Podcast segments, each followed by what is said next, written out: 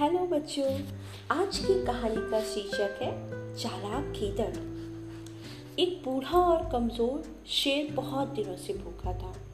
शिकार की तलाश में वह इधर उधर भटक रहा था, पर, परंतु उसे कहीं कुछ भी खाने को नहीं मिल रहा था।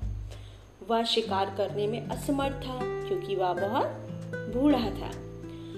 भूख से परेशान बूढ़े शेर को भटकते भटकते अचानक एक गुफा नज़र आई। वह सोचने लगा, इस गुफा में ज़रूर कोई ना कोई जानवर रहता होगा। वह थोड़ी देर तो गुफा को देखता रहा।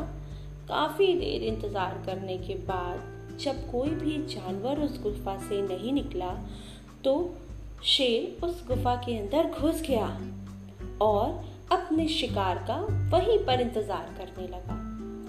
उस गुफा में एक गीदड़ रहता था। वह बहुत ही चालाक और होशियार था। थोड़ी देर में वह अपनी गुफा में वापस लौट रहा था। तभी उसने अचानक देखा कि ज़मीन पर किसी के पैरों के निशान बने हैं। उसने उस निशान को जब बहुत ध्यान से देखा तो उसने देखा कि निशान सिर्फ़ जाने के बने थे। वापस आने के नहीं बने थे।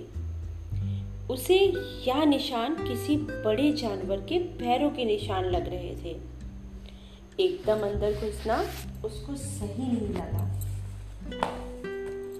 उसने सोचा कि पता लगाने के लिए थोड़ी सी अपनी बुद्धि तो लगानी ही पड़ेगी।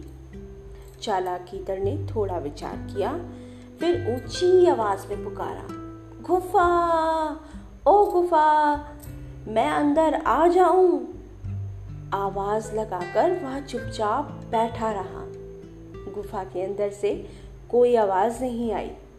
गीदड़ फिर बोला, तू तो हमेशा मेरा स्वागत करती थी, मुझे बुलाती थी। आज तो मुझे नहीं बुला रही, बोलती भी नहीं।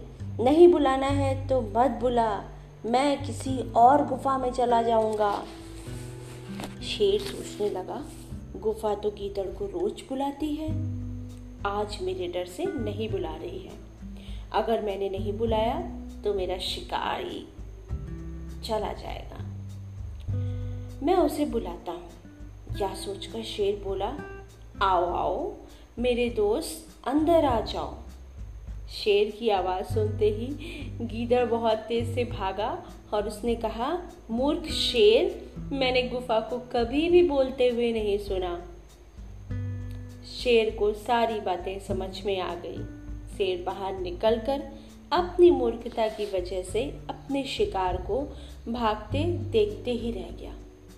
तो बच्चों, हमें इस कहानी से यह शिक्षा मिली कि संकट के समय में हमेशा साहस और बुद्धिमानी से काम लेना चाहिए। क्योंकि यदि हम साहस और बुद्धिमानी से काम लेते हैं तो हमें कोई भी समस्या का समाधान बहुत ही आसानी से मिल जाता है।